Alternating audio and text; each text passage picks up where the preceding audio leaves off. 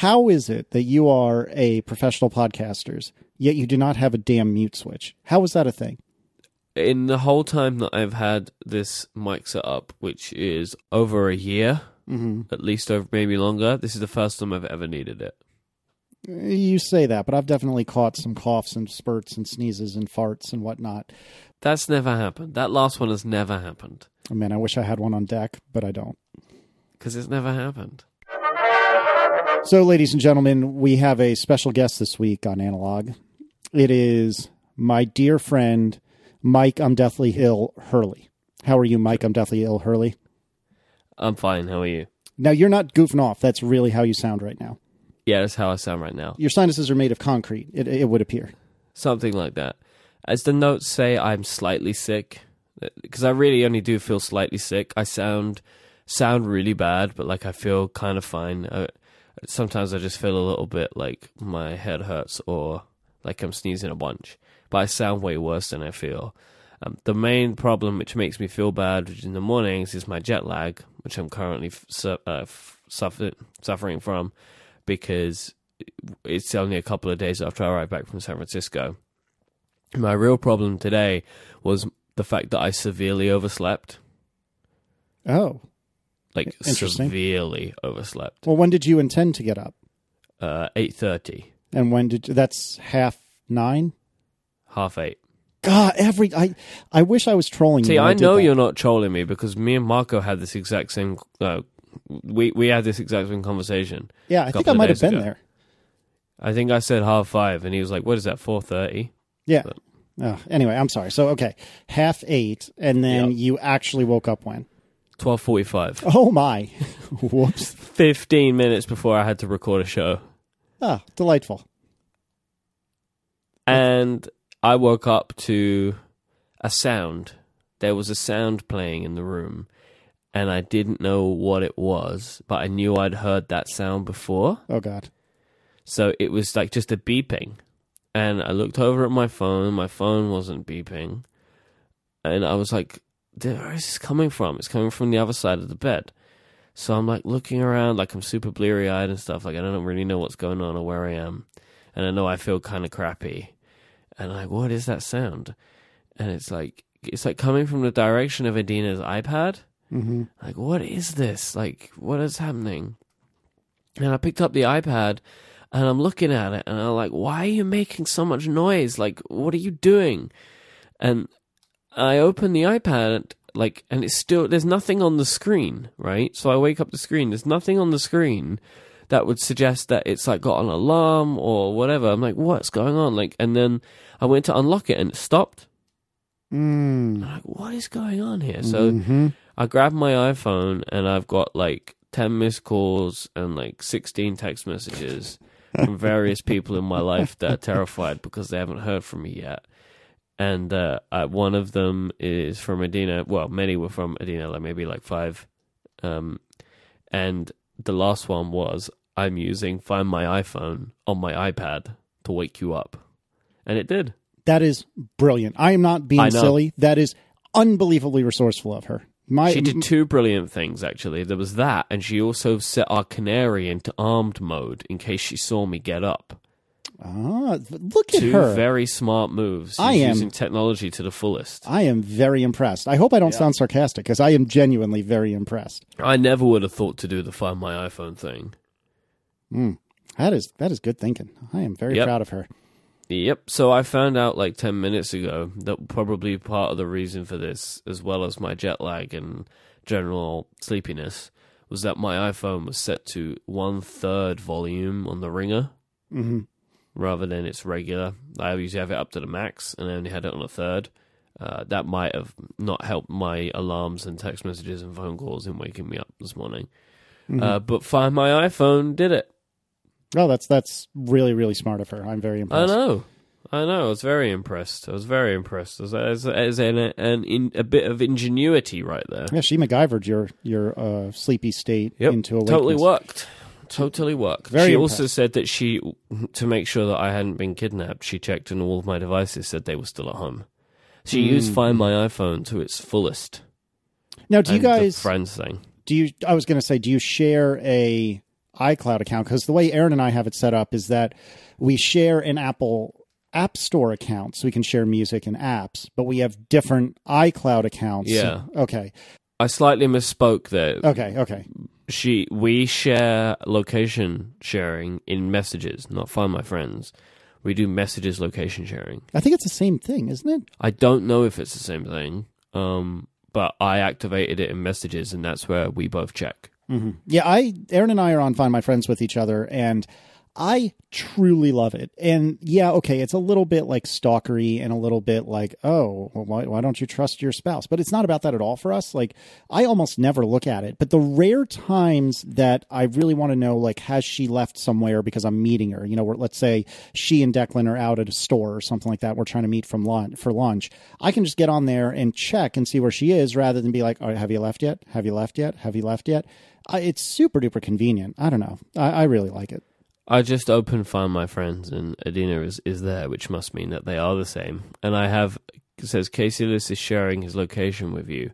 Would you like to share yours? Uh, the answer to that is, of course. So I pressed share.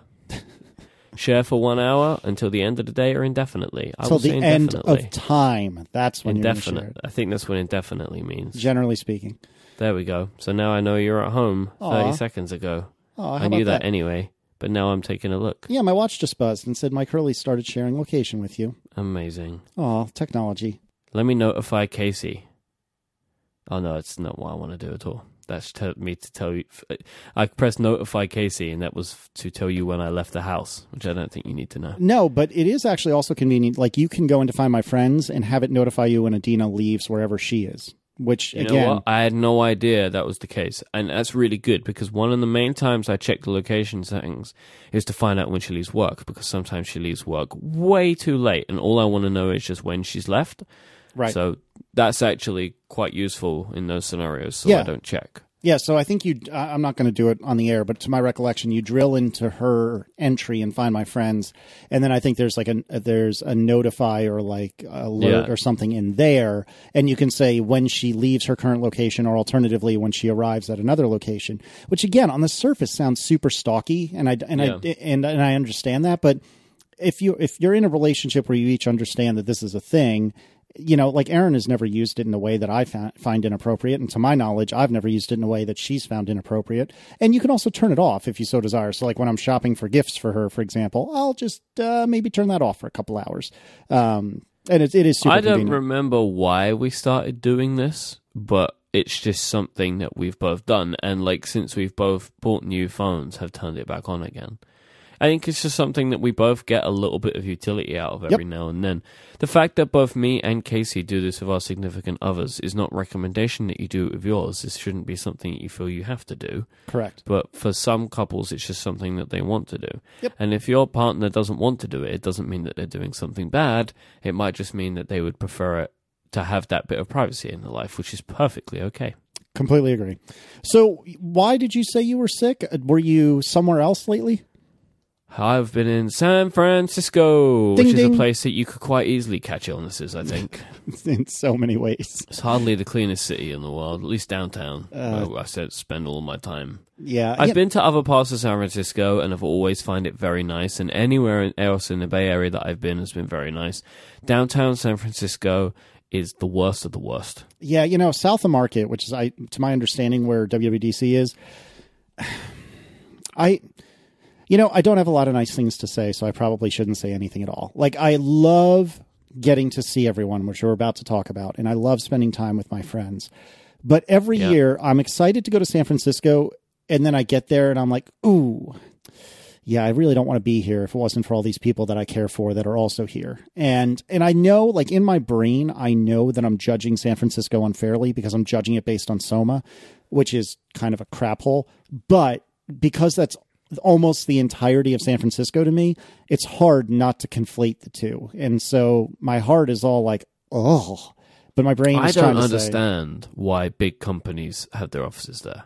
Oh, me neither. I don't understand what makes San Francisco so appealing. I guess it's the fact that everyone is there, which Well, again, I'm not even saying just San Francisco in general, but South of Market, like Twitter's office is there. It's like, why would you buy Oh, real estate mhm. there? Yeah, it beats me. I don't know. In any case, so uh, how was your WWDC? Best I've ever been to. You know, I might have to agree with you there. So I was very upset and sad that I didn't get a ticket to the big show, as we've discussed at least once, maybe twice. Um, but I did go to Layers, which we can maybe talk about later. Short, short version, excellent, really, really good. Um, and by going to Layers, which is only there was a thing Monday evening which I had to skip for reasons that were very worth it, which we'll talk about later. But um, Tuesday and Wednesday all day was Layers, and then Thursday and Friday was nothing. And that's in opposition to WWDC, which is from Monday morning to Friday evening. And having that extra time on Monday and on Thursday and Friday was actually kind of nice. I really liked it. Um, you know, Monday I was able to hang out in my ho- well. I kind of ended up being the host for those that didn't go to say Twitter or um, Imgur or whatever you call it, or one of the other watch parties for the keynote. It ended up that there were several people in my room, several f- mutual friends of ours for the most part, I'd say. Um, Party So- at Casey's. yeah, party at my house. Uh, well, hotel room. Um, so we uh, there were several of us in in the in my hotel room, and I was able, much to my surprise, to keep the wi the crappy hotel Wi-Fi going long enough to stream the keynote in the State of the Union. And you know what? There's something kind of to be said for that. It was quiet. I could stretch out if I wanted to. I could talk to people without interrupting everyone around me. It was really nice. And then um, and then Tuesday and Wednesday was layers. Thursday, I, I went on a road trip that you went on the same trip Wednesday, which we may talk about. And then Friday, I was able to leave early enough to get home at a reasonable hour instead of arriving at Dulles at 10 in the evening and making a two hour drive uh, back home. So it was really nice. How? So tell me about your your schedule. What did you do each day? Um, Monday was we. I watched the keynote at Twitter. Um, the reason I did this is I didn't want to. I just wanted to know I had a stable internet connection Which is fair because I didn't know how it was going to go in my hotel room. because usually, like, if I'm missing out, it's fine. But the rest of my day was extremely was focused on the fact that I could have seen the keynote. Mhm. Right, Mhm. because as soon as we were done, I bought a sandwich and then met Jason at Stephen's Airbnb to record Upgrade, and then spent the next couple of hours preparing and getting ready for the first ever RelayCon WWDC. Yes. So I think we should talk about that. Yeah, we should. Tell me about RelayCon. So RelayCon was uh, an event that we'd done. We, we've done a RelayCon event before. The first RelayCon was in Atlanta. Uh, RelayCon is loosely defined as a gathering of multiple Relay FM hosts in which a podcast is also recorded. Right, which was why when me and Federico had a meet up in London, it was called the Connected Meetup because no show was recorded. Hand on heart, I did not realize that was the distinction. That's kind of funny. Yeah, it is a very loose distinction that we have cobbled together more recently um, into just to try and understand like what a relay con entails, and it's it's effectively. Um, I guess preferably with a founder present, but I, that that hasn't been defined. But I think that might be nice if that was the case. But hey ho, we're all, we're all in this together, kids. Um, so we put on a an event uh, for uh, like I think it was about 150 people uh, at 111 Minna Gallery, which is a, a venue space gallery space in San Francisco. Uh, we had a bunch of sponsors, which helped us do an open bar and also put an event on in San Francisco, which is incredibly expensive. Oh, yes. Oh, especially when you have to put 50% non-refundable deposits down on a date that you don't 100% know is going to be WWDC. Non refundable? hmm Oh, there's no chance I would have done that. Like, I'm not to say you did anything wrong, but Yep. I would not have had the chutzpah to do that. In our defense on this one, Minna did say they would allow us to move the date. Oh, okay. So that's uh, assuming they were available. Exactly. It's like assuming they had any day in WWDC week available, they would let us move it to that. So they were That's cool. very kind in that. They knew what we were doing, basically. Like th- they they were aware of what the event was for. But uh, we we had a pretty good bet. Um, so we took we t- we pulled the trigger on it. Uh, we figured it would all work out in the end, and it did. Um, so we we held an event um, which ended up being cut into some parts. Uh, so we we did a, a few little shows in the space of like an hour and ten minutes. We did. Uh, this is all out on the connected feed. There'll be a link in the show notes if you want to go and listen to it. But I'm expecting that most people that wanted to probably have by now. But we did a um, so spoilers for RelayCon. We did a connected episode. Uh, we then uh, I then brought Jason on, and we did a surprise robot or not, which has made its way into the official robot or not feed now. Yeah, I saw that. I, I enjoy a lot because I'm there. Like I just Ah. pop up, you know. Um, Right. And as I say in the show, uh, there's a reason that I shouldn't be in robot or not, and it's because I can't help but question John's logic of course. Because how can you not question his logic? I, I, I get to be. I felt like I was the audience in in all of Robot or Not, in that I could just say something like, "What are you talking about?" and go with it from there. Um, so I got to do that. That was a lot of fun. And then I brought Serenity Caldwell onto the stage, and uh, we spoke about more WatchOS stuff with me, Jason, and Ren. Uh, then I let Ren and Jason go, and I Wait, you fired them? I let them go. Yeah, they were fired. They, Oh, they that's they unfortunate. were- yeah, I know. They, they did so well for so long, but I was like, guys, it's over, and fired them. Um, and then I got to do a thing that I was very excited about because we had somehow managed to keep this pretty much perfect secret up until that point. Uh, I did a one more thing where I introduced my co-host of Cortex, CGP Grey, to the stage. Uh, Grey is the easiest person to keep secret Why do you say that? because nobody knows what he looks like. Right. You know, as I said Oh, to him, awesome. you just look like some guy, right? Until people hear you talk, which was then followed up by this is as the event was starting. Don't talk to anyone. Just sit there quietly. So what he did was because after a little while, I didn't see him, and I th- I didn't although he was hiding, but he stood at the door. Which was So brilliant. he just kind of just hung out around the corner on his phone. So he just looked like, you know, any antisocial person, really, you know. Like he just hung out on his phone, talking to no one, interacting with nobody.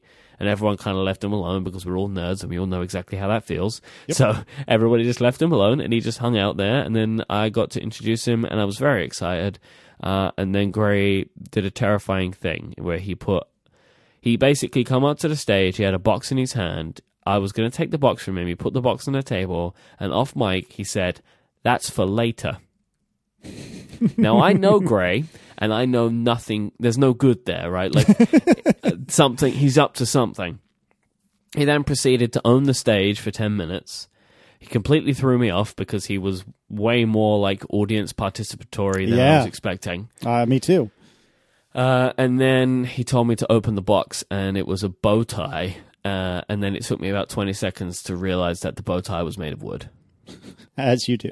uh, which was a fantastic moment. And it was just to, to add to my hipster ways. And then uh, we wrapped the event up. And then we had some uh, meet and greet time, which was awesome, which also uh, involved me having the largest glass of bourbon any man has ever had. Did you see my glass of bourbon that I was given? Uh, sort of. Um, So I went to the bar and I asked the barman for a just a, a double uh, bullet because I I knew that he was making old fashions for people, but I didn't want to wait for the amount of time because I wanted to try and talk to as many people as possible. So he poured me uh, he free poured some bourbon into a glass with some ice in it. Uh, and the bottle ran out, and then I was turning around to talk to somebody. I turned around again, and he'd opened a new bottle and poured the bourbon to the rim of the glass. as you do. like- Oh, but you, the reason that you know is because you grabbed me and spilled some Yes, on the exactly. floor. Yes, yeah, that's that- which yeah. at the time I felt terrible about because I didn't realize you were holding a glass. Maybe I bumped into you, maybe I grabbed you. I don't recall, but one way or another, I felt terrible because I believe I not only spilled the glass in general, but I believe I spilled it onto you in part, and I felt terrible about it. But then fast forward to the next day, and you had a confession to make. Would you like to tell us about what the, what that confession was? You said to me, "Oh my goodness, that was the largest glass of bourbon I've ever seen in my life, and if I had finished it, I would have died." So, Oh yeah, no, that's true. If I would have finished that, I would have been dead. If we, if you have spilt some of that on the floor, I would have just died. I would have been completely dead. So it was totally fine. yep. So you're welcome. I guess maybe. RelayCon was a massive success. I will say it again as I've said it everywhere else because it deserves to be said. Stephen managed the entire thing, and I don't know how he managed to make it as perfect as he made it, but he did. And I want to thank him again and everyone who attended RelayCon or heard RelayCon. If you did either of those two things, he is 100% responsible for that. I arrived at the venue. I was I had no idea that what it was going to look like. I thought we were in a different room. I you know I had no idea. Um, so he did an incredible job. Hats off to him for doing it. Yeah, so you were basically a total diva and just showed up, did your thing, and then left. No, no, no. I had my role, time. right? So I had to do all the content stuff and the hosting stuff. But for me to be able to focus on that, it meant that I couldn't get involved with the, the logistics. So um, I had barely seen anyone all day. Uh, that- that's not fair. I had seen plenty of friends all day, but I hadn't seen anyone from Relay all day. Um, and I went to RelayCon after. Well, so we recorded ATP, just uh, John Marco and I, and then I went to RelayCon and. I hadn't seen anyone and I wasn't sure what to expect. Just quickly, nothing made me happier because I wanted you guys to all be there, right? Mm-hmm. And I know that you'd all said, like, we're recording ATP, we'll make sure that we'll be there. All three of you had said that to me independently, which I was very happy about. But then, actually, in the episode, I think it was Marco that said, we've got to go because we have a time limit. Yeah. Mhm. And I was like, that time limit is RelayCon. It Yep. made me very happy. It's a true story. Um, so I hadn't really seen much of you guys, not as much as I would have liked. And I go running over to RelayCon with John and Marco, and I and I too wasn't entirely sure what to what to expect. I remembered the space; I'd been in the space a few times before. Um, it was slammed by the time we got there, and I think we were there only a few minutes late. I don't think we were egregiously late. Um, it may not have even been late enough to be qualified as fashionably late.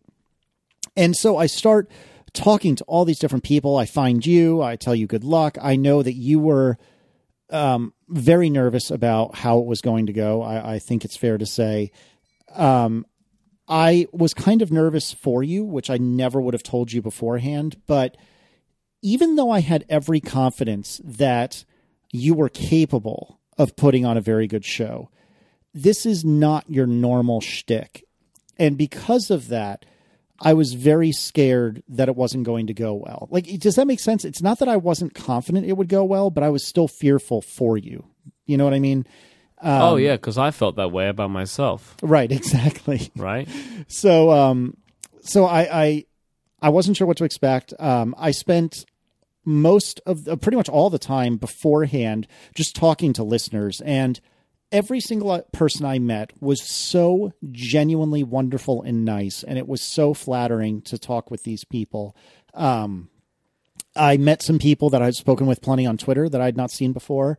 Uh, friend of the show, Spencer, um, whose uh, Twitter handle I'm not going to try to pronounce. Um, we say Sadio. Well, Federico says it like that, so Okay. I say it like that too. uh, he was there, which I was extraordinarily happy to see because I Yep. had not met him Sadio before. was one of our lovely volunteers. Ah, yes. Um, so seeing him was awesome. Meeting him for the first time. Um, Doug Beal was there, right? Because we took a picture with Doug. Doug Beals everywhere. Yeah, Doug Beal is everywhere. I don't know how that works, but somehow he's everywhere. Um, and, and I'm just calling these couple of people out because they, they're in the chat all the time. But there there are plenty of other people that that I was so happy to meet and who were so genuine and so kind and so nice. And then the show started, and it was the three of you guys from Connected, and Marco was taking pictures of the event, and Marco took a picture from backstage, and uh, Stephen put it on Instagram. Uh, and there's a it's a picture of the three of you guys on the right side of the frame, and you can see the front row of the audience. and sure enough, there I am, and I'm leaning forward on the edge of my chair, beaming from ear to ear.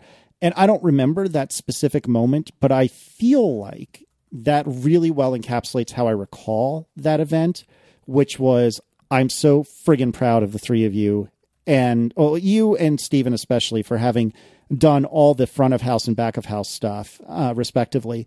I was so proud and so excited and so happy, and I'm so unbelievably proud and glad to call myself a part of the relay family because this was unbelievably cool, and I had so much fun during it.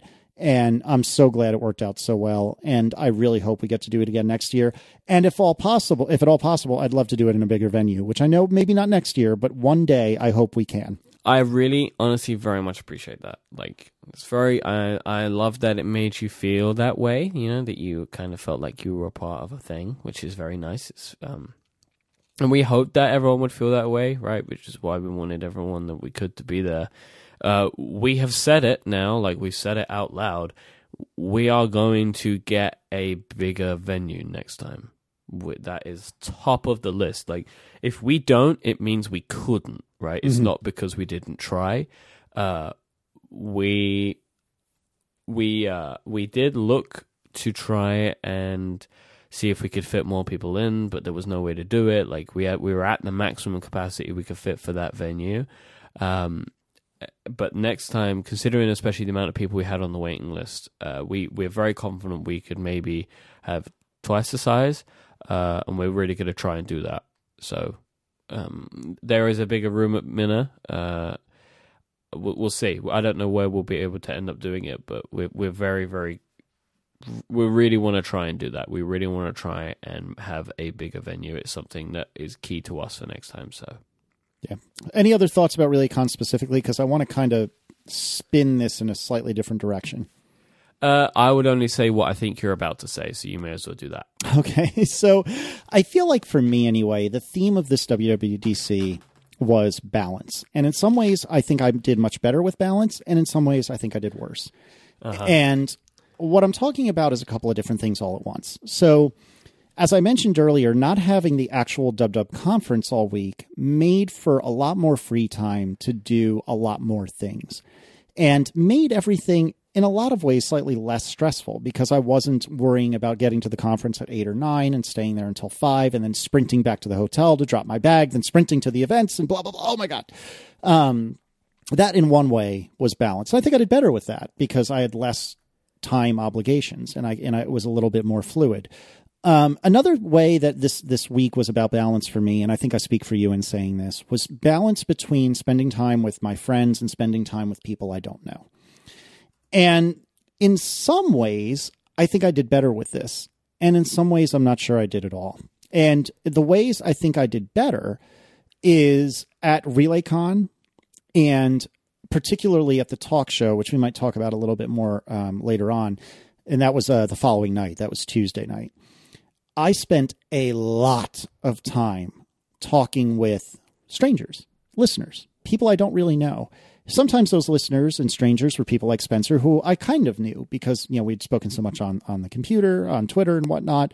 Um, maybe it was like Doug Beal, who I believe I'd met at least a couple of times in the past, but I, I don't get to see Doug terribly often. Um, and maybe it was people that I genuinely had never met or heard of before. Um, and I and I'm very proud of myself for doing better about interacting with people that I don't know. And hopefully tr- doing a very good job of making those people feel like I'm giving them my whole attention. Certainly there were times I didn't. And I hope you're not listening to this and thinking, "Oh god, he was su- such a failure at that."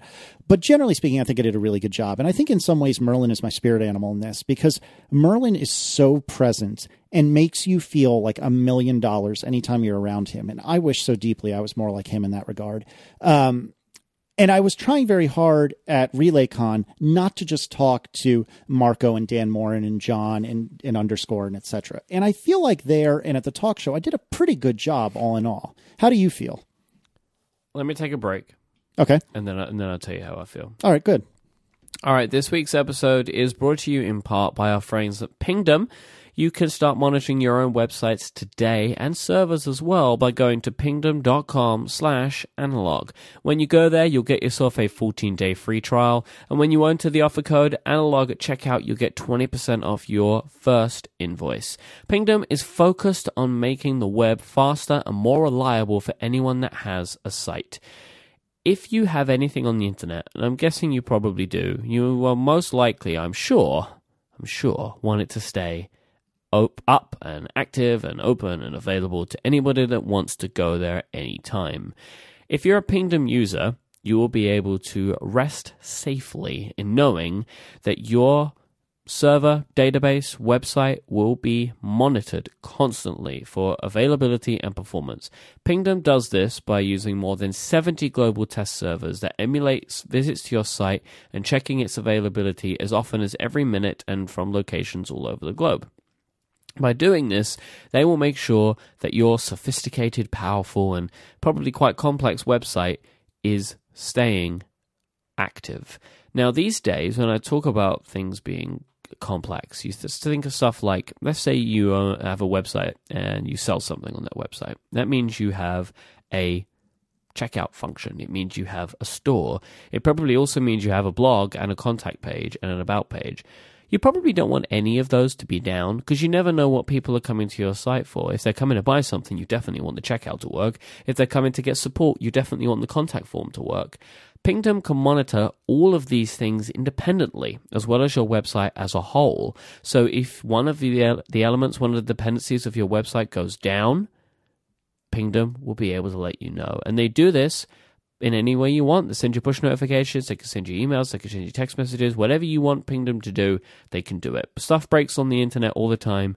Pingdom detect around 13 million outages every single month. That's more than 400,000 outages every single day. Regardless of whether you have a small website or you're managing complete infrastructure, Pingdom is there to help you because it's super important to monitor the availability and performance that you have. All Pingdom needs is the URL you wish to monitor, and they take care of the rest. You don't want to be caught out when someone wants to access your site, so you need Pingdom. Check it out today, and you'll be the first to know when your site is down. Go to pingdom.com slash analog for a 14-day free trial, and use the code analog at checkout for a lovely discount of 20% at checkout, and you'll get that 20% discount on your first invoice. Thank you so much to Pingdom for their support of this show. All right. So, how do you feel you did with the balancing act of hanging with friends versus meeting and greeting um, people you haven't met before? So, one thing that I did better at this year was balancing work with seeing anyone. Mm-hmm. So that's flat out better. Like because last time there were multiple problems, there were multiple issues, there many multiples of different things uh, that meant that I didn't get to do all the stuff that I wanted to do. Like last time, I had a ticket to Layers and went for like two hours.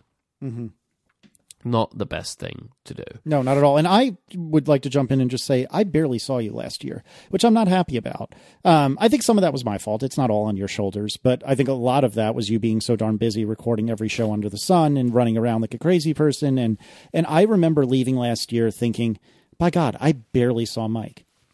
Yeah, no, you we didn't see each other at all, and it was that was a real shame. But that was definitely something that that was a problem last time. And that wasn't something I was going to let happen again.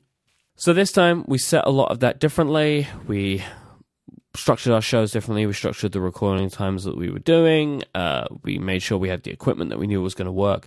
And what that ended up resulting in was I had more time for everything. I had more time for friends and I had more time for being at places where I could meet people.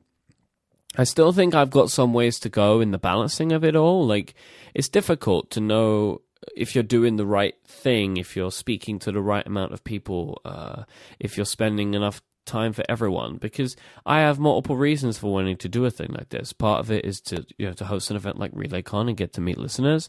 Part of it is a big part of it for me is getting to see the friends and the people that I only get to see once a year. I also go there for business now too. I was taking bunches of meetings that I wasn't having last year, uh, visiting companies as well, which was a fun thing. Uh, but taking business meetings, meeting with people, you know, potential sponsors, that kind of stuff.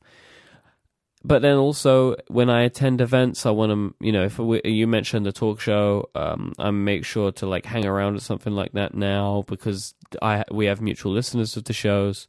So I want to see if you know if anybody wants to hang out and say hi and that kind of thing that they can, and that definitely does happen and did happen. So I, you know, I did that, but I did feel like there was still more that could be done, and, and I'm and I'm learning every year about my best way to deal with these things, and uh, I feel like I went a long way this year into being better at it. But next time, I would like to try and see if there are more events of some description uh, that I can go to that will help me meet with more people. I don't know. Yeah, I agree. And so the talk show was particularly striking for me because, you know, during the before time, I was, you know, mingling and schmoozing and whatnot, just like I was at RelayCon.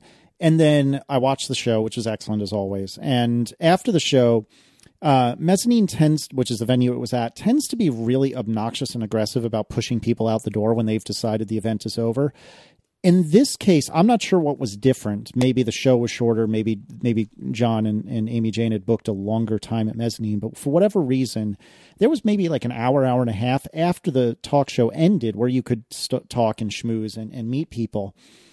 And that hour and a half, really a, f- a few seconds of that hour and a half, was one of the most striking moments of my entire life. And I had been talking to people – yeah, I, I had been seated, seated in the front row. I uh, had kind of stayed near the stage and was just, you know, introducing myself to people, and they were introducing themselves to me. And after what felt like 10 or 15 minutes of this, which was not bad at all. I mean, I was having a great time. I was meeting a lot of people. Of course, my voice was destroyed at this point. I was pro- I probably sounded like a frog, but I was trying my hardest. And at one point, I looked up, and I, I was really confused and then I looked a little closer, and I don't remember who I was talking to at the time. But if you're that person, I'm so sorry. But I, I, I kind of got distracted for a second because I looked up and I realized, wait a second, that's a line. That's a line of people in front of me. It's like Thunder Mountain or something. Yeah, right. That, that's a line of people in front of me, butting up against the person I'm presently talking to wait, that's a line of people in front of me butting up against the person I'm presently talking to. They're waiting to talk to me. I, I, I still don't. It, it's still hard for me to reconcile that that was me that people were queuing up to talk to, and that that, that that this is my real life. Granted, it's only my real life once a week, but the fact that this is ever my real life it's it's hard to reconcile and and I hope I don't sound like I'm humble bragging because that's not my intention at all. I think I kind of am by accident, but the fact that there was more than one person that wanted to talk to me at the same time is stupefying to me.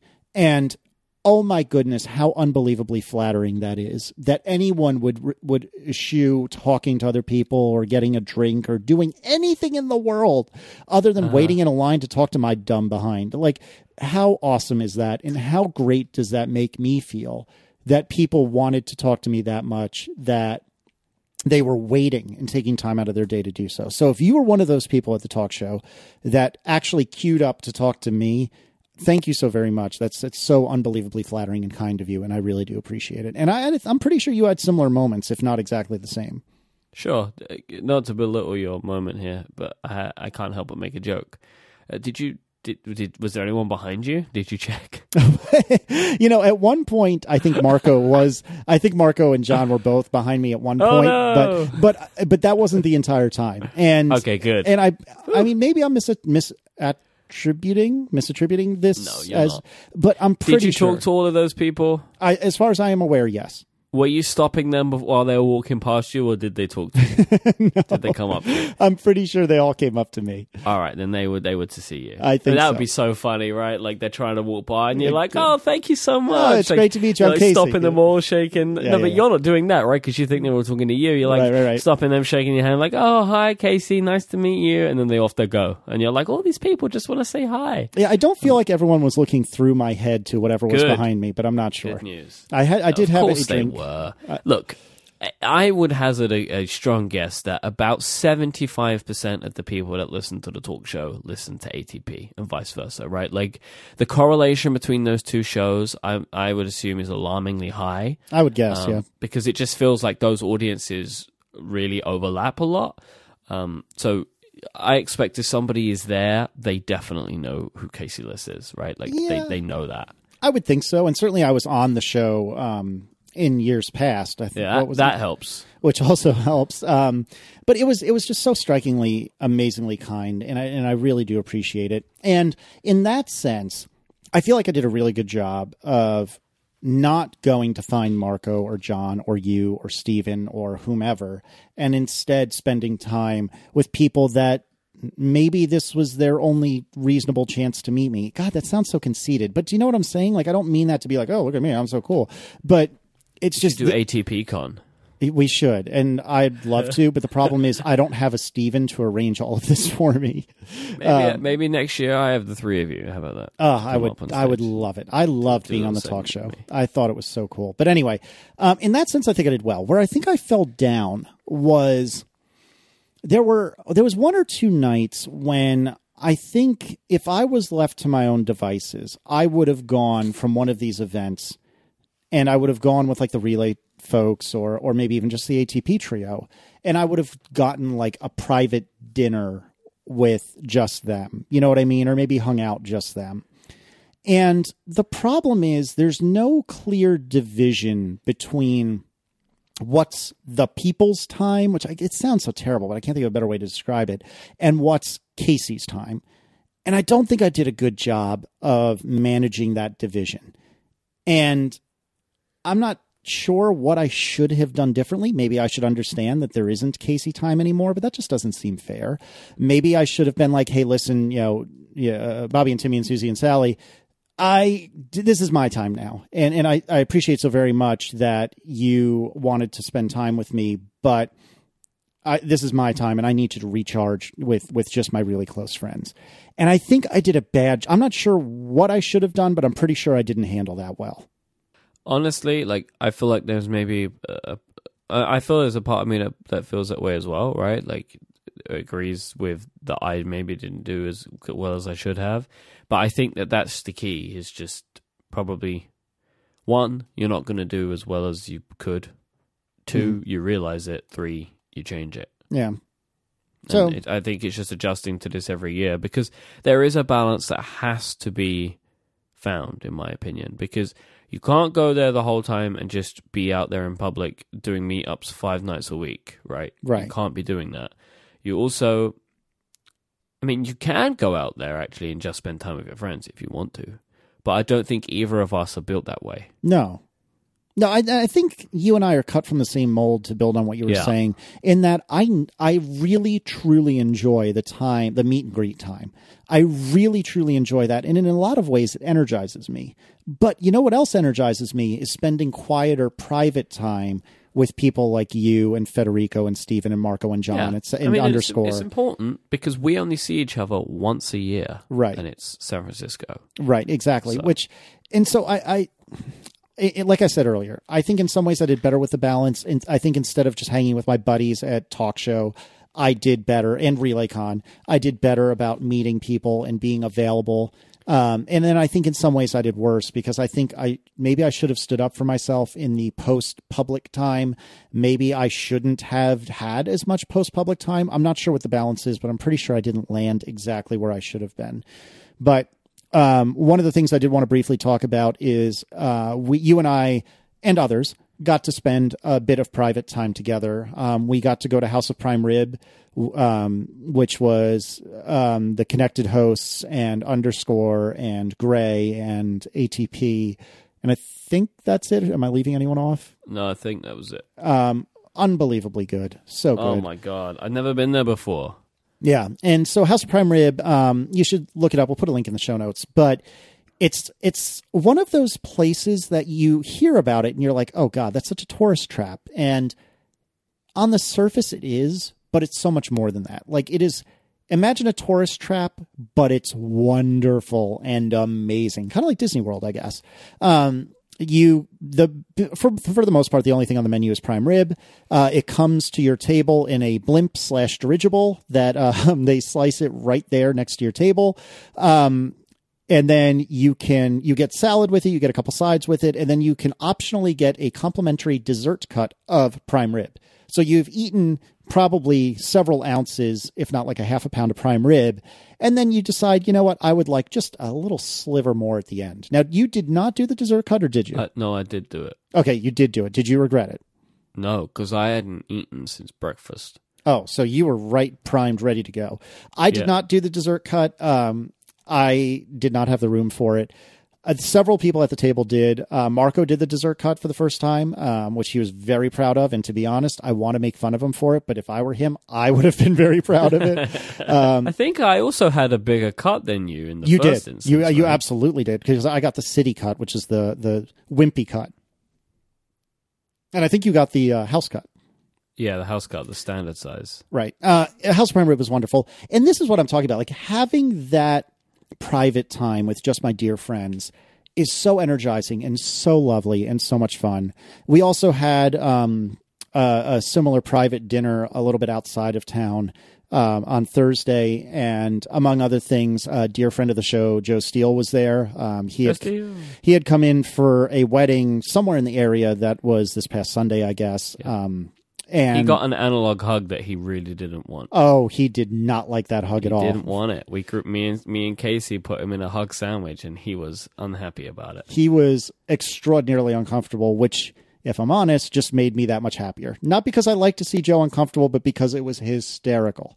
Um, but Joe Steele's a good man, and uh, I was very glad that he was able to uh, make the trip up. He uh, came up early, to the best of my knowledge, specifically for this private dinner uh, outside of town, which I was super excited about. Um, this private dinner was maybe 15 people, um, and it was truly lovely. This was the second time that uh, Myke and I were able to go, and it is one of the highlights of my week. And and in the same way that actually RelayCon and Talk Show were highlights of my week, um, and I and I really mean that. You know, it, it- they're just very different things that make me feel amazing, and it was so much fun. And um, I have one more thing to say about WWDC in a moment, but for anyone that introduced themselves to me, for anyone that said hi, for anyone that said something that was even moderately complimentary, thank you from the bottom of my heart. It really does make me feel like a million bucks, and it's so flattering that anyone gives a crap about anything that comes out of my mouth. So thank you.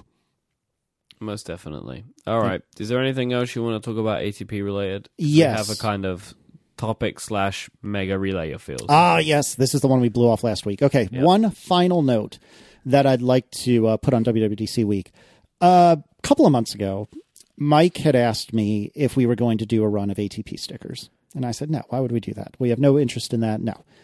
He said, well, can you send me the show art? Um, no, this isn't what happened at all. oh, that's how I remember it. What happened? No, no. What happened was I said to you, "Would you ever do ATP stickers?"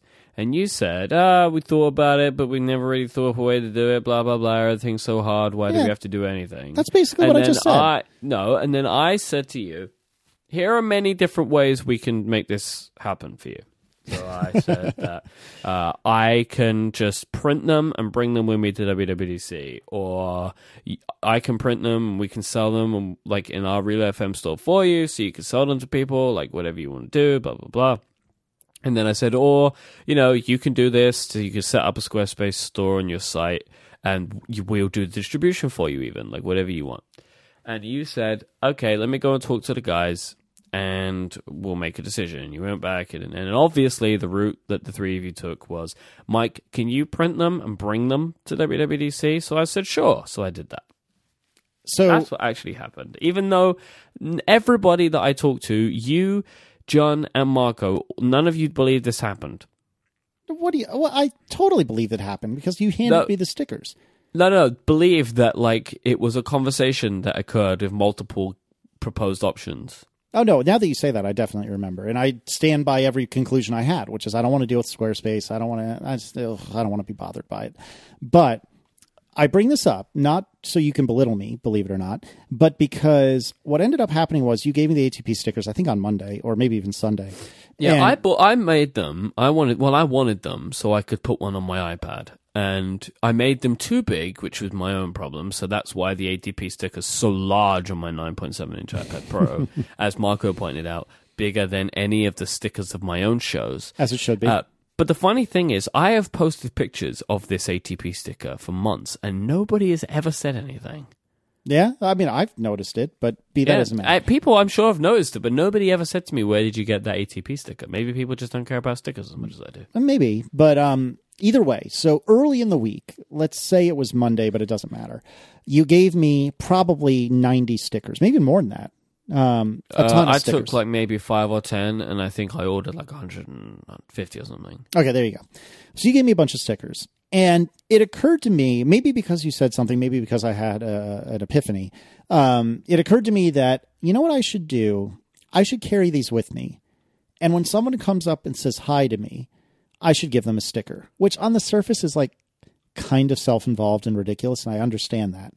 But my hope is, rather than it being self-involved and ridiculous, people will be happy to get this like trinket, this tangible um, representation of that very moment, of the moment where they met me. Eh, God, that sounds so self-involved, but hopefully you know what I'm trying to say. And I wanted, I wanted to publicly um, thank you for facilitating this because it gave me so much pleasure to give out Oh. these ah. stickers and for people's faces to light up because I had no like I never said on Twitter, come find me and I'll give you a sticker. I never said anything. I just surprised people with these stickers, often caked with pocket lint from my jean pocket, but nevertheless, these ATP stickers that you cannot find anywhere because I mean they, they they don't exist. This is the only batch that's ever been made. You cannot buy them. I don't think any of us plan to put them up for sale. The only way to get them is to find one of the three of us, and it, There aren't enough to sell. that that's true too. Um, I am so glad that you gave these stickers to me and that you decided to print these. It was unbelievably rewarding to give these out, and I'm so glad you did it. And I wanted to thank you publicly for it. Pleasure. That's all I had. Uh, great WWDC week. I'm so glad we got to hang out much more than we did before. Like I said, I have a ways to go to balance everything right, but I'm getting better. I feel like I'm getting better with schmoozing with people. I'm more confident about it now, um, which is good. I think you're the same way. In every way, this was an improvement on last year. I wish, I still kind of wish I had a ticket to the real WWDC show, you know. Um, but that being said, Layers was so friggin' good that I'm actually torn with what I would do next year. I don't know what I would do. But Talking about stickers and WWDC, I Mhm. just want to say this. I don't know why it's just going to make people mad, but I'm going to say it anyway. We did a special run of connected stickers. Um, there were four stickers in total, uh, and if you went to London, you could have gotten three quarters of them if you met at a London meetup, and if you were at RelayCon, you could have gotten your hands on all four of them. They were um, for for the connected London meetup. We did we had our designer make a poster for us. We loved that poster so much, we turned it into a T-shirt, adding Stephen in, so the little three character T-shirt with the iMacs. We then loved that so much that we took those and made three individual stickers with customized backgrounds. So it was a Myke sticker with stickers on the sticker. it was the Stephen sticker with, I think he had the rainbow behind him. the Rainbow of like, iMacs. the six color. No, I think it was just the six color rainbow. It wasn't actual iMacs behind him. And then there was Federico on an Italian flag with little pasta shapes. And then we also did a new run of the Viticci seal of quality, which is much better quality and smaller. Uh, and they were available for anybody that attended RelayCon. We scattered them out all over the room, so they're Yep. really they're really cool. They I- are I like those a magnificent. Yeah, um, I have in my hands as we speak the Federico sticker and the uh, Stephen sticker. I didn't grab a Myke I sticker. don't know why. I don't. I don't know why. what is wrong with me. What is wrong with me? I'm the worst. So anyway, Well, I tell you, part of the problem you had is you didn't see them at the front where you were standing. Because I'm just going to say this: the Myke stickers they went the fastest. that's not surprising. So just yes. saying, just saying, Myke stickers were picked up the quickest. You know. Yep. So I'm hoping that I can get my hands on one on the black market some way somehow. Yeah, I have. I have one for you. I appreciate it. All right, we should move on. We have a lot of relay feels to go through, but Yeah. again, again, again, thank you so much to anyone that spent any time or in some cases money on getting to see any of us. It is so extraordinarily kind of you, and I cannot thank you. it enough. And we love you for it. And um, and yeah, you guys rock. So Mark sent in uh, a bun- whole bunch of questions for relay your feels. So I wanted to uh, I wanted to go for it and see if we could do them all Yep. today. All right, so that means we're going to have to be quick because there are a lot of them. So these Lightning are not round. Yeah, there's going to be a lightning round of Relay Your Feels, but these are all really good questions. And, and thank you to Mark for sending them in. And with that in mind, let me start with you, Myke. What was your first job? Did you love it, hate it, or just do it and go home?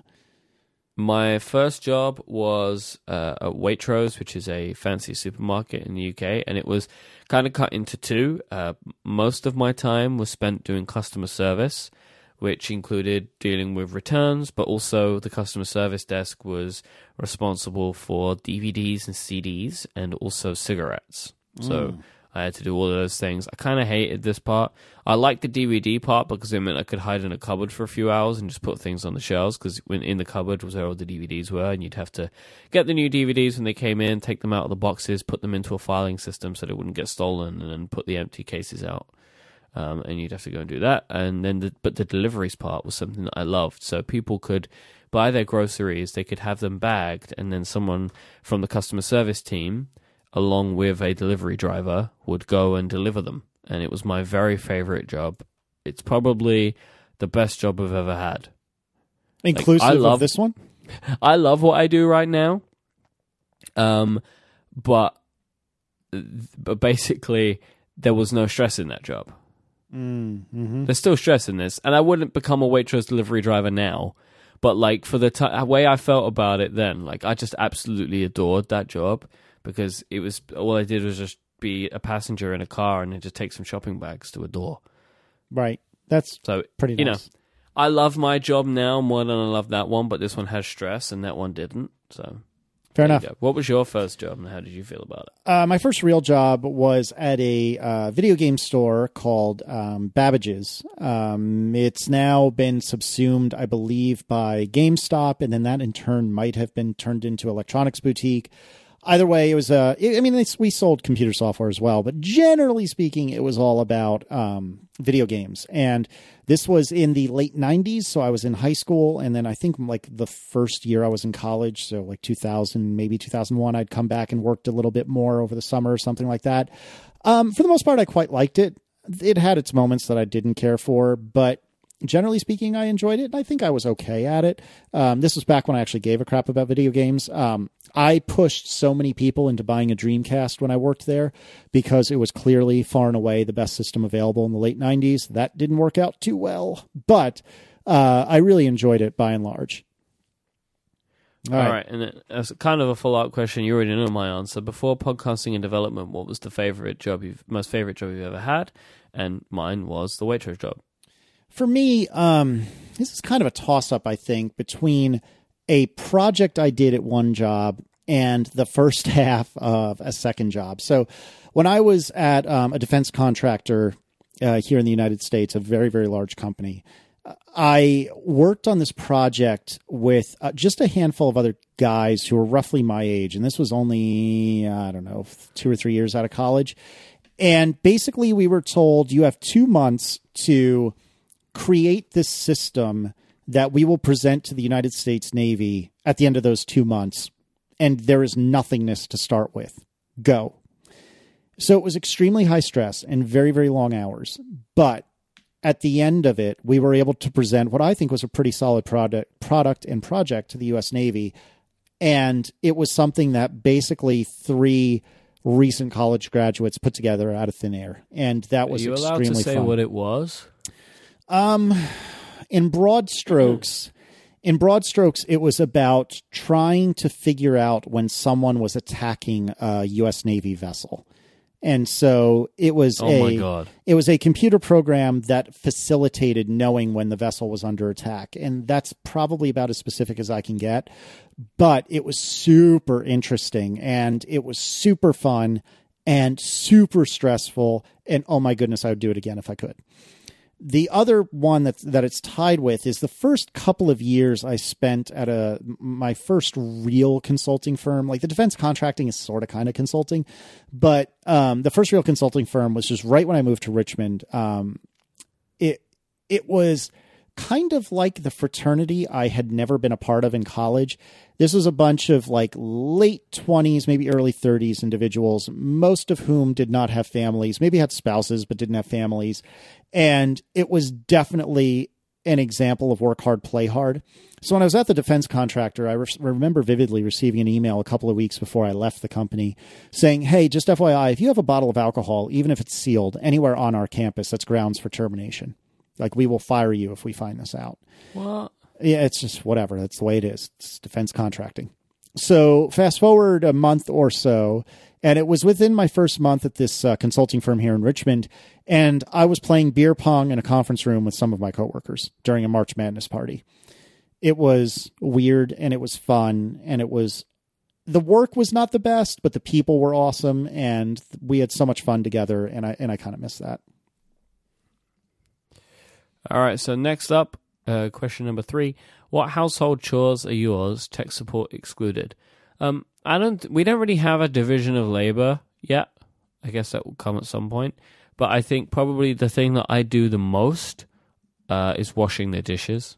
hmm Um, and then maybe, maybe other than that, we'll do vacuuming and cooking, but they're shared completely. But Yeah, um, for us, so I'm extremely spoiled. Um, I generally speaking get a buy on most of the chores. Um, Erin has taken it upon herself to really, tr- really do an unbelievably good job of doing most of the chores around the house because she's home all day. Now, to be clear, listeners, I absolutely do not tell her to, or at least, I mean, we should, I should call her upstairs and ask her to confirm, but I don't tell her to. Um, I don't expect it of her. In fact, many times I tell her not to do so many chores during the day, but she's unbelievably good about it. If there's anything, I would say absolutely, um, I tend to be the only one to wash the cars.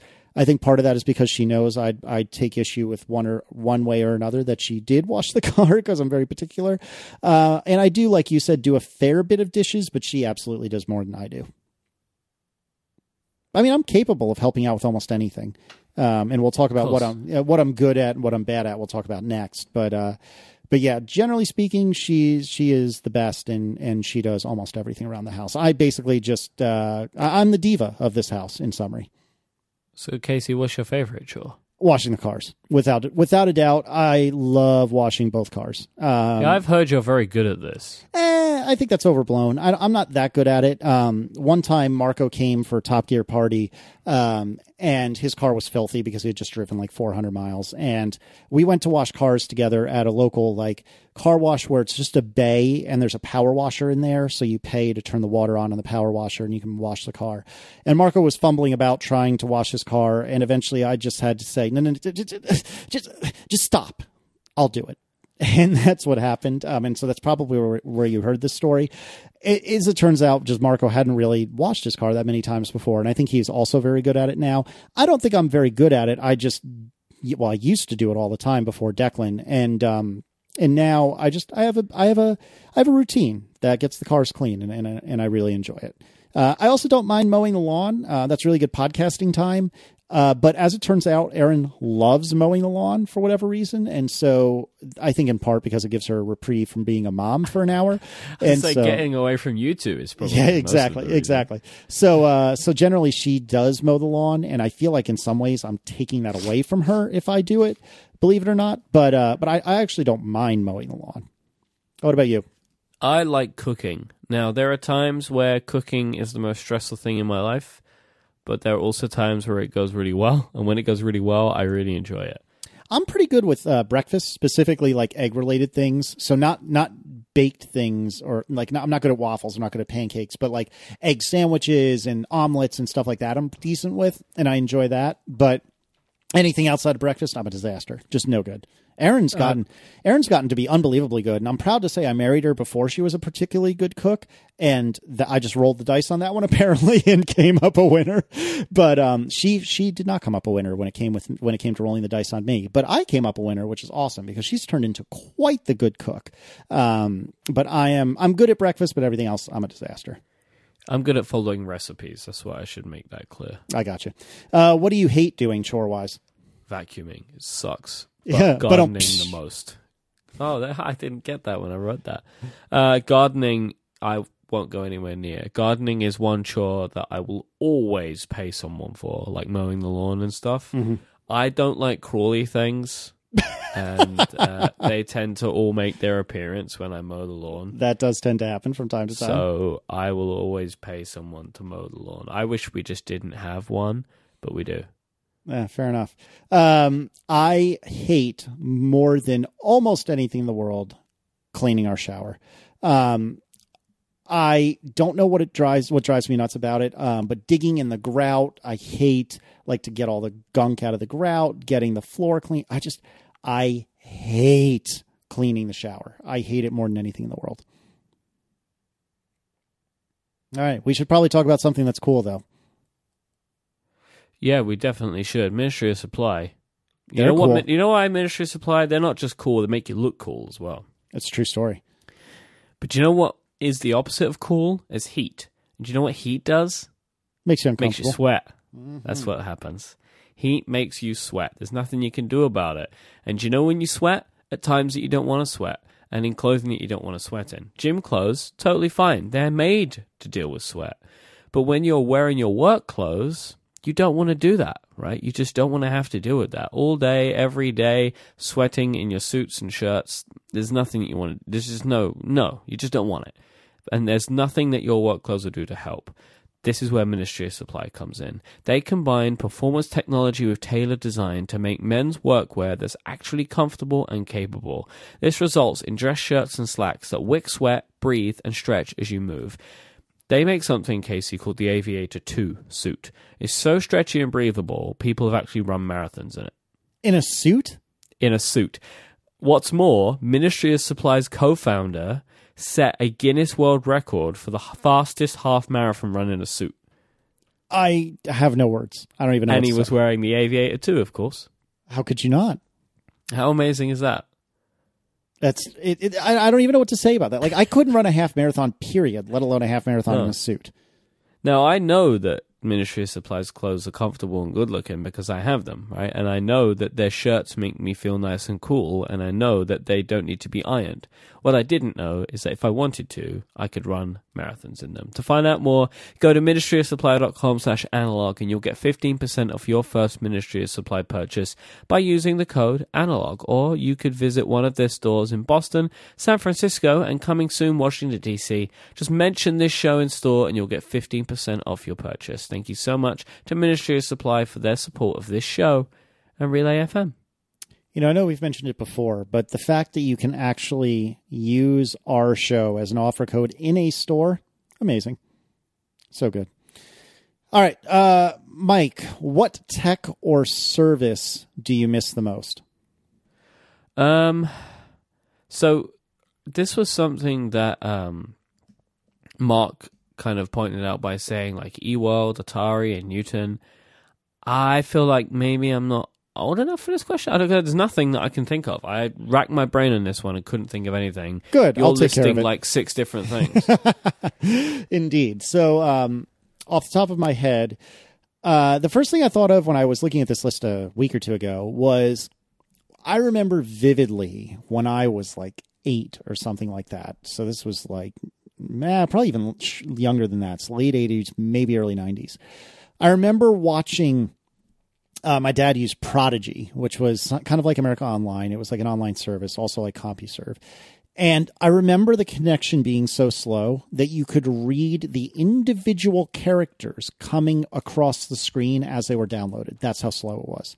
And there's something there's something that I kind of enjoy about all of that. Um, right, but I've used terrible things, right? Like I've used a bunch of bad internet services. I don't miss any. Yeah, that's fair. Um, so things that I actually miss, um, I miss ICQ. That's the letters I, C, and Q, although it's supposed to be I seek you. Um, that was basically the first time. I, you just blow my mind. Did you not know that? No, I never worked it out before. Oh, funny how that is. Uh, that was the first time that I was aware of that the idea of an online presence was a thing. So you have to remember when ICQ came out, everyone was on modems. So you weren't online all the time. And ICQ was this online chat service that would report into their servers when I was online and when my friends were online. And then I could see that somebody was online and I could send them messages instantly. You could almost even call them instant messages. Uh-huh. Now, I say that jokingly, but truly, this was the first time I'd ever seen that sort of a thing before. And this was before AOL Instant Messenger was a thing, or at least it was before it was a thing outside of AOL itself. It was amazing. Just want to point out in the chat room, you're blowing many minds if I see you. so yeah, that's a thing. Um, I miss ICQ. It was not the, gres- the greatest program in the world, but it was the first of its kind. Um, there was a program called Kali, K A L I, and what that was was back in the day. Um, I think this was a Windows program. It might have been DOS, but back in the day when you got a video game, it would use it would use either a serial cable, which is uh, a special kind of cable. Think of it like a USB cable, but older and larger. Um, you could connect to another computer via serial cable or a modem, or I believe it was called an IPX network. I don't have the faintest idea what that stands for, but that's what it was called. And if you connected two computers via an IPX network, you could play, for example, Doom or Duke Nukem 3D or Descent or one of these other old school DOS games against each other. Well, what Kali did was it did a couple of things. One, it faked the internet as an IPX network. So you could then take these games that were not designed to work on the internet and you could play them across the internet. And the other thing it did was it, it showed you who was playing what where. So you could join a game of a bunch of people playing Duke Nukem or Descent or what have you. It was amazing. And oh my goodness, I spent so many hours playing various games on on, uh, on Kali, and it was awesome. This was back when I was hugely into video games. And then a final answer very quickly my Motorola Razr, R A Z R. Um, it was a cell phone. Uh, it was a, one of the early-ish camera phones. It was not the first by any stretch of the imagination, but this was still, this is when having a camera on your cell phone was still kind of like an interesting and novel thing. It was ridiculously thin. It was ridiculously small, ridiculously light, and it was the best cell phone I think I've ever had. Uh, actually, I'll just put a period there. I think the smartphone or the, the iPhone is slightly different because it's a smartphone, but that was the best just straight up cell phone I think I've ever had in my life. I looked this up recently, and I think I think if my memory is correct, the Razr is twice the thickness of the current iPhone. That very well may be. You are probably right about that. But my rec and I think we have one uh, that Declan was playing with downstairs. So I'll have to check after the show. But my recollection, though, is that it was far and away the thinnest thing I'd ever seen like in my life. The thinnest piece, like a thin piece of paper or something. Exactly. Even though you're probably right, it probably was twice the thickness of a current well, iPhone. The reason I know this, if I know this, is because I looked it up for uh, behind the app because I used it as a uh, way to try and okay. explain the difference between what what we had then, what we ended up getting, and what we have now. I do remember that now that you say that. So I'm looking at it now, and it's what 13.9 millimeters, mm-hmm. and an iPhone is 7.1 millimeters. Yeah, so you're right. It's twice the thickness. Twice the thickness. It's, that's insane, right? Yep. But I love this phone so much. Oh my god, did I love that phone? And I think actually that that Erin and I um, before we were engaged or maybe we were freshly engaged jumped on a on a common cell phone plan. So we both joined verizon together. Like we had each individually had cell phones. I think we were each individually on verizon but we had gotten a joint cell phone plan which was big was big deal big deal. Because like i said we either weren't engaged or were freshly engaged. And i remember we spent like 50 bucks each on these Razrs and thought that that was kind of egregious and ridiculous that we spent $50 on a cell phone instead of getting ah. a free one. But oh my god did i love that phone. Mm-mm-mm. They were expensive. They were like five, six hundred pounds. The Razrs were. Yeah, like if you bought them, just bought oh, them. yeah, yeah, yeah. Hmm. It was good times. Yeah, that was the that was a very popular phone. One of Motorola's undoings was the fact that they refused to innovate on that style for far too long. Yeah. Uh, how do you prefer to celebrate your birthday? Oh, this is a this is something that many people in my life have problems with. oh no. I prefer to not celebrate it with any kind of party. Okay. I don't like big birthday parties. Even uh, like even say your 30th birthday, you wouldn't want a big party? No. Hmm. That's surprising. I've always hated birthday parties because people always let you down on birthday parties. Really? People don't show up. Uh, okay right? You invite people, they're going to come, and the whole party is based around people showing up, and people don't show up. Maybe I've had some unfortunate friendships, but there always has been some kind of problem. I like small family things because they always will show up, or like low key meals with a couple of people, if not just with a dinner. That is what I want. Um, birthday parties always to me just seem like a time to allow people to let you down and I'm just not willing to do that. I prefer to invite nobody and then nobody can let you down, right?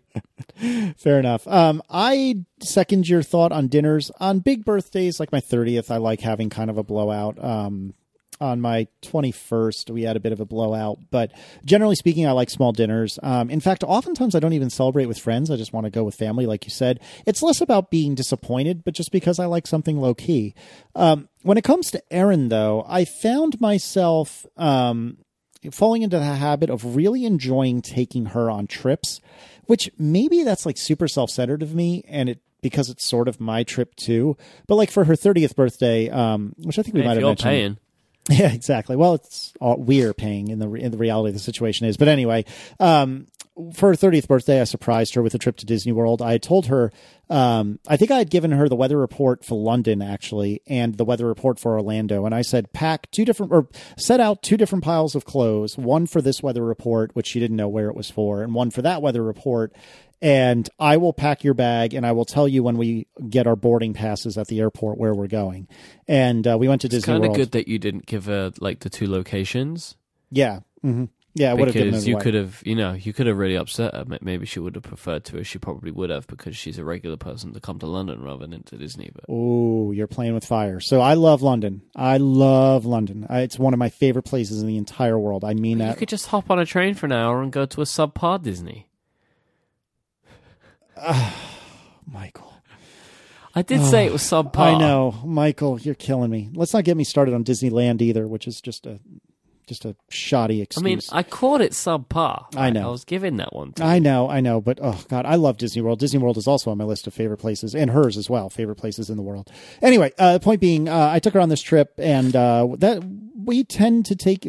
She's done the same for me on a couple of occasions, and we oftentimes tend to take each other on, on trips. Although I think I do it more than she. Maybe that makes me selfish, but she seems to enjoy it, so that's. I think that's uh, all that matters. Uh, Myke, when did you first figure out your style, your like your your clothes or visual style, and who are some of your influences? So I probably first worked out what my style was around the age of 18, which I probably is reckoned is similar for most people. Um, with music and bands always being a big influence because the music that I like is also like informed by trend, you know. Um, but I would say that my style is still evolving. Um, you know, like beard being a more regular thing, and now I like I like to get my hair cut really short on the sides now. Yeah, that's a popular thing I've noticed. Yeah, especially for people that have beards because it makes your beard look bigger. One of the saddest things in my life is when I get my hair cut before I get my beard cut Okay.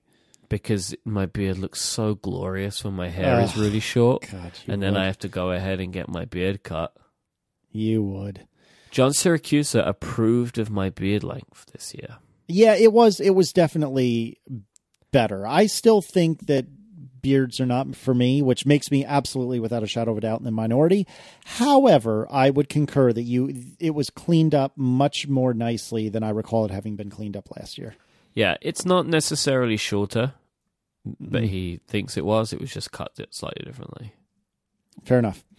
Um what so the question was when did you first figure out your style? Yeah. That's funny. Yeah. Well, I mean, you have one. Do I?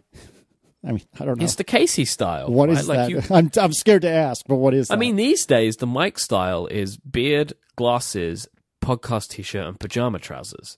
But you know, that's my style. You still have a style. You know, your style is your hair gelled back the way it is. Mhm. Uh, you and you wear kind of brightly colored or like colored, not like dark colors shirts, like button downs. I do have dark ones, but I think generally speaking, I tend to lean towards brighter ones. Yeah. So that's fair. So that's your style. Where did that come from? Oh, God, I don't know. I think from work, right? So I used to, um, I, I had to dress up for so the consulting job I spoke of earlier. Gen, the general outfit for most people was a button down and jeans. Um, I always tucked in the button down at the time. Over the years, I've gotten lazier and I don't tuck in my button downs anymore. Um, also, at the job I'm currently at, the new job, um, I've gotten even more relaxed. So today I wore shorts, like khaki shorts, uh, polo you. shirt, and flip flops. Um, oh man, you'll be going in your pajamas next, Next time. thing you know. Um, but generally speaking, especially during colder weather, which in this case San Francisco kind of is, um, generally speaking, it's a button down shirt and jeans and my beloved Skechers that Matt Alexander hates more than almost anything in the world. But um, but yeah, he th- threatened to take you shoe shopping. I asked him to in San Francisco, but I don't think he thought I was serious. or Um, I think he thought it probably would just be a terrible uh, decision. Yeah, yeah. Uh, but anyway, but I guess that came from works on the last few years is when I established it. And I'm not saying that I'm a stylish man. Uh, in fact, I would say quite the opposite. But I mean, I guess I'm okay. I'm certainly on the surface better dressed than most people at WWDC in, in terms of like how formal I am. Not necessarily better, but like I, I'm dressed more formally than most. But that being said, I still don't think I'm a particularly stylish person. I don't know. Uh, Myke, what tech from uh, science fiction would you most like to have in real life? A really good virtual assistant. I can get behind that. Like one that is like a human, that I can ask it to do things for me and it just does them. Yeah, I can get behind that. Um, I would love some really good VR. Um, No, I've seen it, boy. It exists. It's still, I don't believe it exists, No. so it's still science fiction to me. Uh, it exists, Casey. I probably would have said the uh, transporter up until CGP Grey's video, and now I don't think I ever want to get to step in one ever. Trust me, really good VR exists. Uh, All right. All right. There is an episode of Cortex which will be out by the time this comes out. So the next time you can listen to the way that we describe it and you'll see. I mean, I've heard you speak about this in person, and uh, Grey It does might sound do a better good. job than I do though. Yeah, I mean, it, it know. sounded pretty, pretty cool. So, uh, and the funny thing was, if you'll permit me a quick aside, um, when we were in San Francisco, so you guys went on this trip to Apple and then Facebook Yep. on Wednesday, and then uh, myself and a few others did the same trip on Thursday. The difference, however, is that you were able to try the Oculus Rift, and uh, we did not. We were not able to when I asked you and Grey when you were sitting within each other's presence about this, immediately both of you started freaking out and saying, "No, no, no, no, no, no, no, no, no, no, no, no, no, we can't talk about this." Because you didn't want to spoil the show. So that is the Yep. dedication that they have to that show, ladies and gentlemen, is that We were- could talk about it separately Right. other people. And you did. in front of each other. Yep, but not simultaneously in front of each other. It was uh it was it was striking. What happens when you monetize your conversations. Yeah, exactly. Uh, final question, and then we really have to go. What are the chances that we would both take a day off and let Erin and Adina co-host an episode without you? Um, I completely concur with what you wrote in the show notes. So would you take it away? I would like it, I would but love I think it. might be difficult for them because they don't know each other. Yep, completely agree. Um, I try to put myself like sitting here now. I'm like, oh God, we should totally have them do this. This would be amazing. But then I put myself in their shoes, and they've I don't think ever spoken to each other directly. Um, and and that's super uncomfortable, right? Like you don't want that to be a podcast the first time that anyone that two people really meet each other. I'm hopeful that that Myke and Adina will maybe find find it in their hearts to visit me in Virginia, or perhaps we'll find the time to visit them in London. And maybe after that, it wouldn't be quite so awkward. But sitting here now, um, I think that would be a, a really unfortunate episode, which is not their fault at all. It's just the reality of the, situ- of the situation. Yep. Good show, sir. I, I like it. All right. Uh, relay your feels, uh, please, people. Uh, send in some relay your feels. You can email us. You can uh, use hashtag relay your feels on Twitter. Preferably use the hashtag relay your feels on Twitter. Yeah, that would that would absolutely be preferred. But uh, we love relay your feels, and uh, we would really we could really use some more. So um, please send them in, uh, and that's all I have for now. So Myke, I won't be able to hug you for another year. This is terrible. Do not want.